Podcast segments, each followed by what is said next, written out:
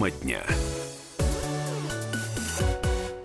Мы приветствуем всех, кто слушает радиостанцию «Комсомольская правда» и в Москве, и в других городах вещания. Но и ближайшие 25 минут прямого эфира мы посвятим сегодняшнему, ну, я уверена, что и для нас, и для вас достаточно важному событию. Э, журналистам «Комсомольской правды», а это заместителю редактора отдела международной политики комсомолки Андрею Баранову и спецкору комсомолки Дарьи Асламовой э, удалось пообщаться с главой МИД нашей страны э, Сергеем Лавровым. И этот диалог, ну, точнее, это трио вы слышали в нашем эфире. Сегодня еще, разумеется, будут повторы этой программы.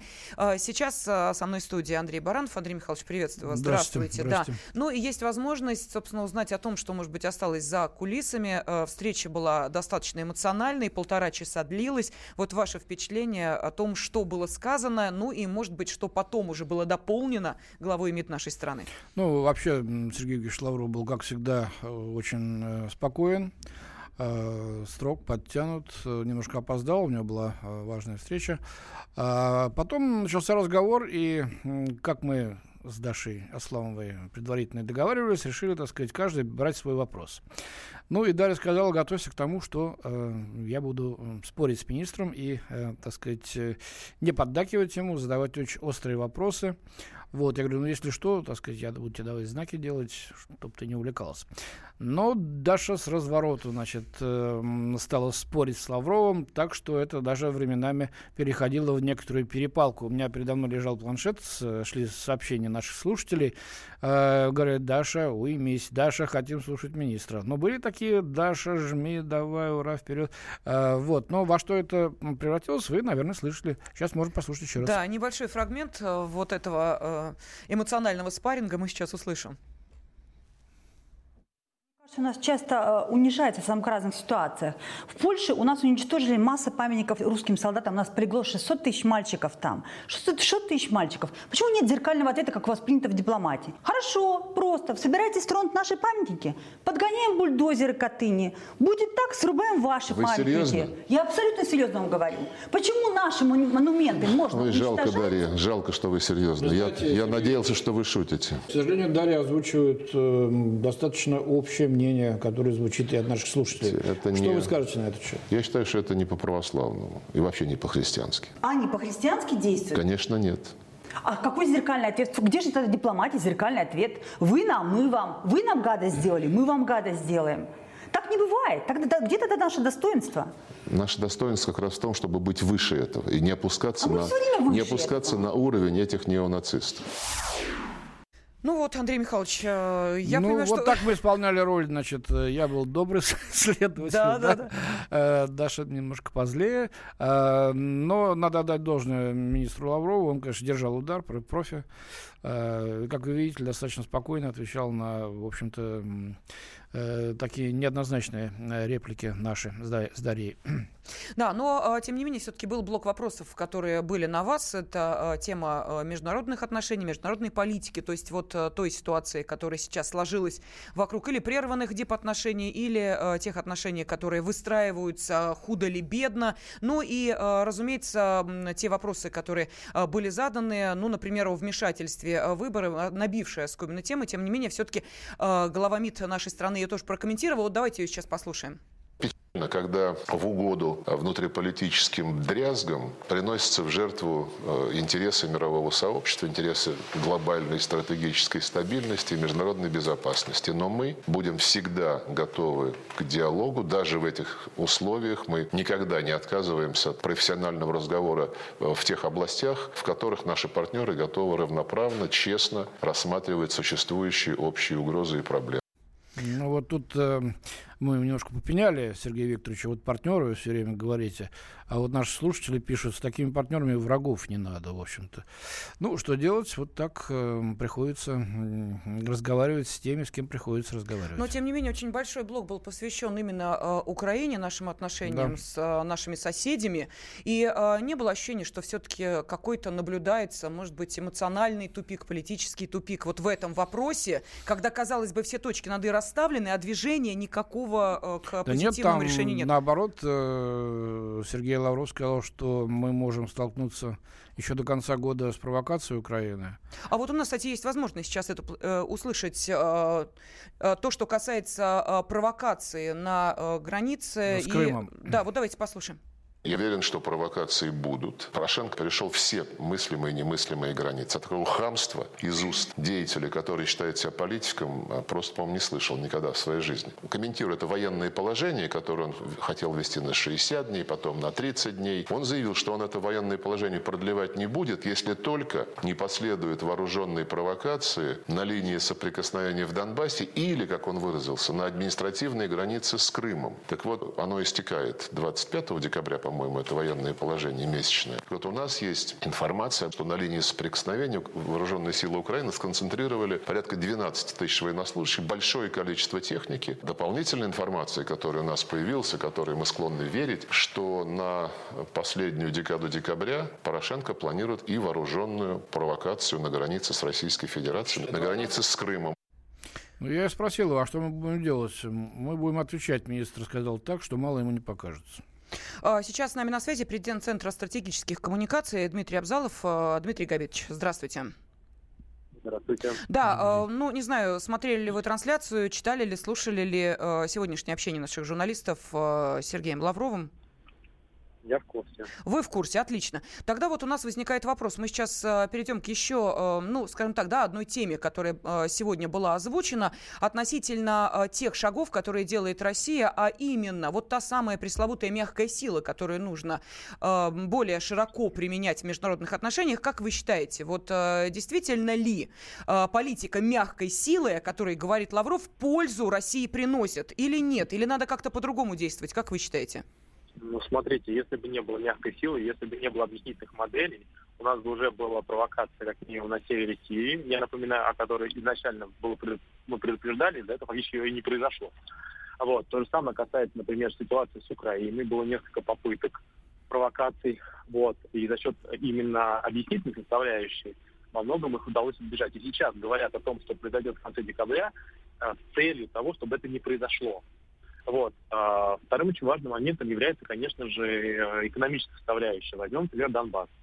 Если бы не поставки энергоносителей на территорию Донбасса, я напоминаю, что с украинской стороны они перекрыты, сейчас бы там не выжил бы никто. Вот, как, собственно, и газоснабжение. Это вопрос заключается еще и в том, чтобы использовать инструменты как бы экономической, э, общественной дипломатии для того, чтобы укреплять свои позиции. Вот. Наконец, я напоминаю, что вообще-то у нас по итогам Керченского э, итог, по итогам а, а, инцидента предлагали ввести санкции, причем экономического характера. Они касались, например, портов Российской Федерации, включая, например, порты Азовского моря, это у нас в данном случае а, тот же самый Таганрог, например, а, вот, а, или, например, в Черном море, например, Новороссийск. Вот. Я напоминаю, что это предложение официально вносились, но как бы никто это не поддержал. А почему нас не поддержал? Потому что как бы какой-то, какой-то особый интерес к российским портам испытывать нет. Ну, конечно, точно там не Франция, например. Вот. А проблема заключается в том, что до этого как бы основная объяснительная модель предполагала, что будут провокации, что они носят политический uh-huh. характер. Вот в этом основная составляющая есть. То, что говорилось об этих провокациях в течение трех месяцев. А, и говорил с точки зрения технологической составляющей, что Порошенко нет, не вытягивает э, третье место, ни при каких обстоятельствах. А сейчас он еще на четвертое место скатился, и, э, потому что Бойко вышел фактически. Вот. Это лишний раз показывает как бы общий расклад. То есть на самом деле, э, вот э, что изменилось за последние годы, на самом деле, с нами очень серьезно. Раньше мы работали после повестки, так называемое это, постсобытие. Вот, происходит какая-то ситуация, мы не реагируем. Uh-huh. Там, ну, это протест или что-то такое. Сейчас же мы начинаем работать на опережение, прежде всего. Ну, То а можно привести хотя бы один будет. пример, Дмитрий Габитович? Вот где мы сработали на опережение? Я только что их несколько привел. Например, ситуацию в э, Сирии. Представляете, что было бы, если бы, например, там была провокация, о которой бы мы э, не говорили. Uh-huh. А такое было, например, э, несколько раз. Я напоминаю, говорят, то же самое в, в этой же части Северной Сирии вот фактически в Идлибе. Ну вот, вот сейчас а... появилась информация о том, что в ДНР и ЛНР готовится э, химическая атака со стороны украинских военных, э, и это ну, тоже ну, она... упреждающая информация, да? Она, она готовится в Мариуполе, угу. э, вот, то есть основная провокация – это объект, который находится на территории Мариуполя, туда перевезена часть э, веществ, которые находились на заводе имени Ильича, это, кстати, говоря, предприятие Мариуполя, вот там всего ну, фактически два алюминиевых комбината, но фактически крупнейшим является именно завод имени Ильича, кстати говоря, который на Хметову. А вот, э, соответственно, это тоже э, игра на опережение, конечно. Потому что если бы об этом никто не сказал, бы это бы точно произошло. Потому что делать это после того, как бы сказали, уже бессмысленно. Uh-huh. Вот, поэтому с этой точки зрения, как бы, это очень важный фактор. Мне, у нас фактически остается там, двое выходных одни выходные фактически, до, а, соответственно, отмены а, чрезвычайного положения, военного положения в 10 областях. Причем самое важное, что эти, эти, эти 10 областей в матче граничат с Российской Федерацией, либо с военными подразделениями. Типа, например, Николаевская область, которая с нами, конечно, никак не граничит, но она граничит с Приднестровьем. Вот, поэтому с этой точки зрения наша задача вот в этот период, в этот промежуток времени, то есть до конца декабря хотя бы, эти провокации не поддастся. По базовому сценарию, сценарию Порошенко проигрывает эти выборы. Понятно. Спасибо огромное. Президент Центра стратегических коммуникаций Дмитрий Абзалов сейчас был с нами на связи и продолжил ту тему, которая в том числе э, поднималась среди э, прочих тем, и, наверное, была одной из основных э, на встрече наших ну, журналистов ну, там, с главой Когда мы говорили с, о мягкой силе с министром, речь шла, шла еще о том, что нам, нам нужно активнее работать э, среди населения, среди народа, допустим, постсоветских государств, в том же Закавказье, например. Да? Ну вот давайте послушаем сейчас как раз э, ответ на этот вопрос Сергея Лаврова. Все то, что сейчас Запад делает на постсоветском пространстве, это готовит революции. Может быть, это наша, наша беда, но это уж точно не наша вина. Мы сами пережили не одну революцию с огромной ценой человеческих жизней, разрушенных городов и сел, и другим не желаем и себе не хотим. Нужно работать, мягкая сила, это как ее не назови, работать нужно с обществом, работать нужно с гражданами, продвигать проекты, которые людям интересны. Это культура, язык, спорт, образование, образования. И я считаю, что мы здесь э, можем уже констатировать определенные результаты позитивные. А вот мы, кстати, хотим а, этот же вопрос задать нашим радиослушателям. Вот по вашему мнению, политика мягкой силы, о которой сейчас говорил министр иностранных дел нашей страны, а, приносит России пользу или нет? А, я предлагаю вам позвонить по одному из двух номеров. Если вы считаете, что да, политика мягкой силы выгодна России, приносит пользу 637-6519. Если этого не происходит, 637-6518. Тема дня. Проблемы, которые вас волнуют. Авторы, которым вы доверяете. По сути дела, на радио «Комсомольская правда». Дмитрий Потапенко. По пятницам с 7 вечера по московскому времени.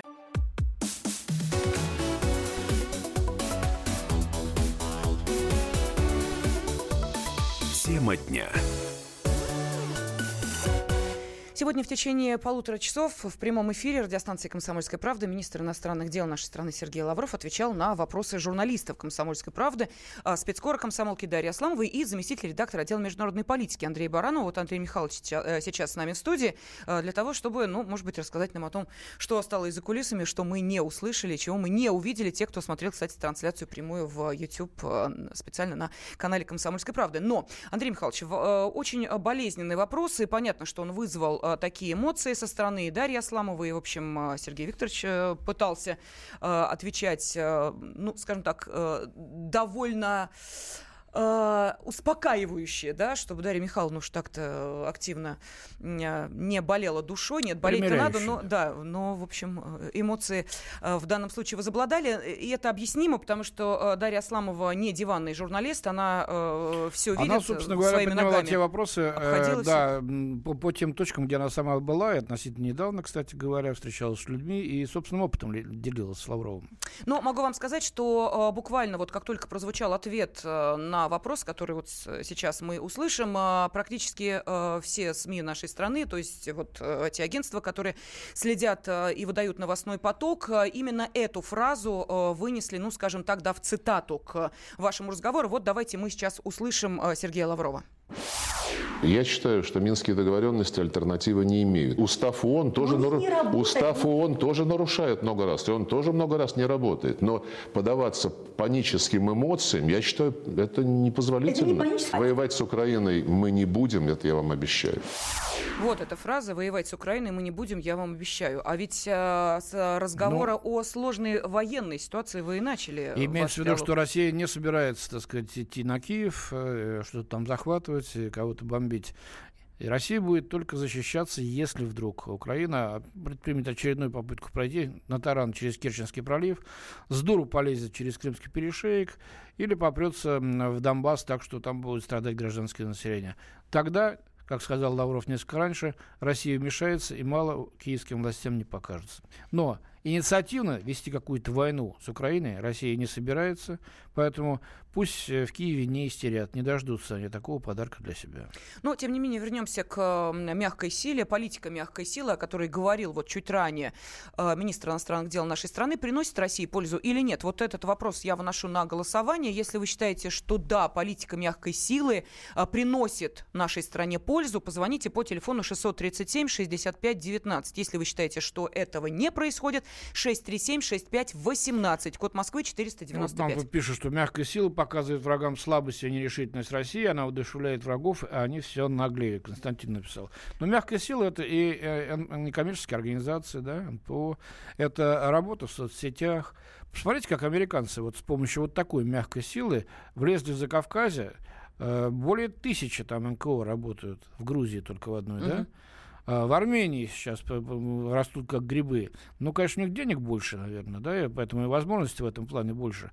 Вот, значит, какая сила берется, молодежь, группы какие-то социальные, сажаются, значит, на язык, на свои ценности, их куда-то отвозят, им что-то показывают, им что-то внушают, и готово поколение тех, которые забыли про то, что а, их страна э, столетиями была вместе с Россией. Они даже и не прочтут об этом в книжках, как в Казахстане, которые переходят на латиницу тоже, наверное, так сказать, э, э, этому способствуют многочисленные западные коммерческие организации, которые там работают. Вот она мягкая сила. Так что это не слабость и не решительность. Да, но э, Сергей Викторович сказал, у МИДа денег нет. Это прямая цитата. Я спросил, да, да что денег нет. Говорит, у МИДа денег нет. Да, давайте послушаем Александра из Владимира. Александр, здравствуйте.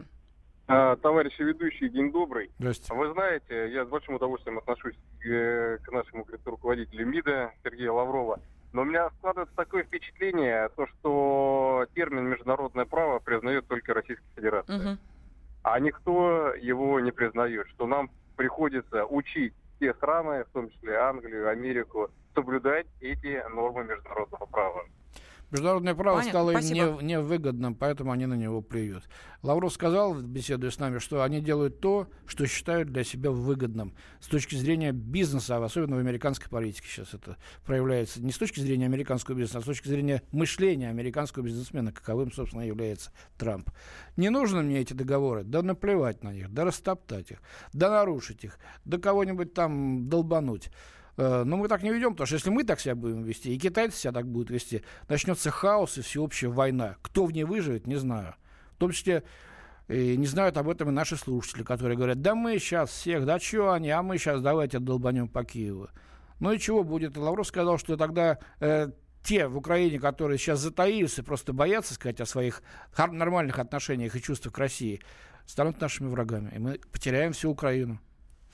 Я, кстати, не обратила внимания, Сергей Викторович говорит на Украине или в Украине? На Украине, конечно. На Украине. Да. Просто вы сейчас сказали в Украине, поэтому вздрогнула. Ну, да, господи, на Транс... Украине, Ну, неважно, да. А, кстати, вот а, по поводу... А, давайте еще один телефонный звонок выслушаем, и потом перейдем к такому блоку личных вопросов. Они же тоже звучали. Да. Кирилл из Москвы. Да, Кирилл, здравствуйте.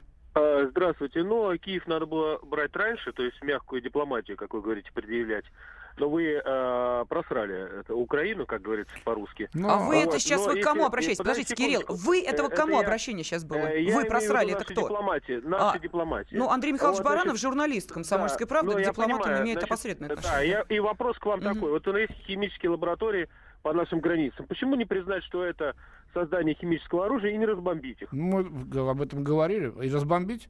И что тогда нам объявят войну, да? Интересно.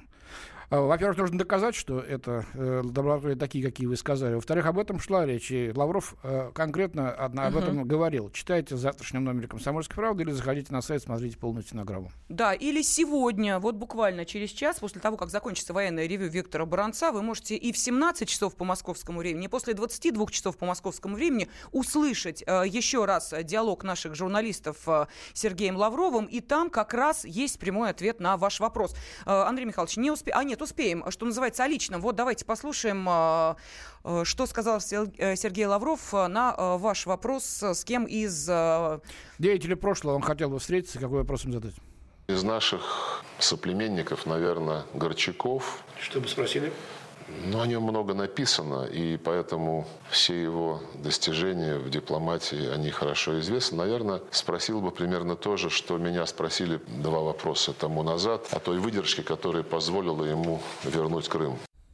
Ну и сам Сергей Викторович человек э, недюжей выдержки. Так, ну а вопрос э, был для наших радиослушателей. Э, по вашему мнению, политика мягкой силы, о которой говорит глава МИД нашей страны, приносит России пользу или нет? Вот 71% э, тех, кто принял участие в этом экспресс-голосовании, сказали, что да, политика мягкой силы пользу России приносит.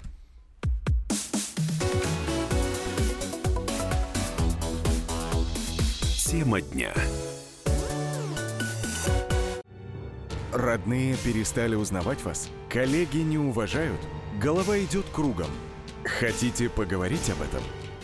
В эфире радио «Комсомольская правда» психолог Сергей Аракелян подскажет, как решить любую проблему. Ведь нерешаемых проблем нет. Телефон доверия. Каждый четверг в 0 часов 5 минут по московскому времени.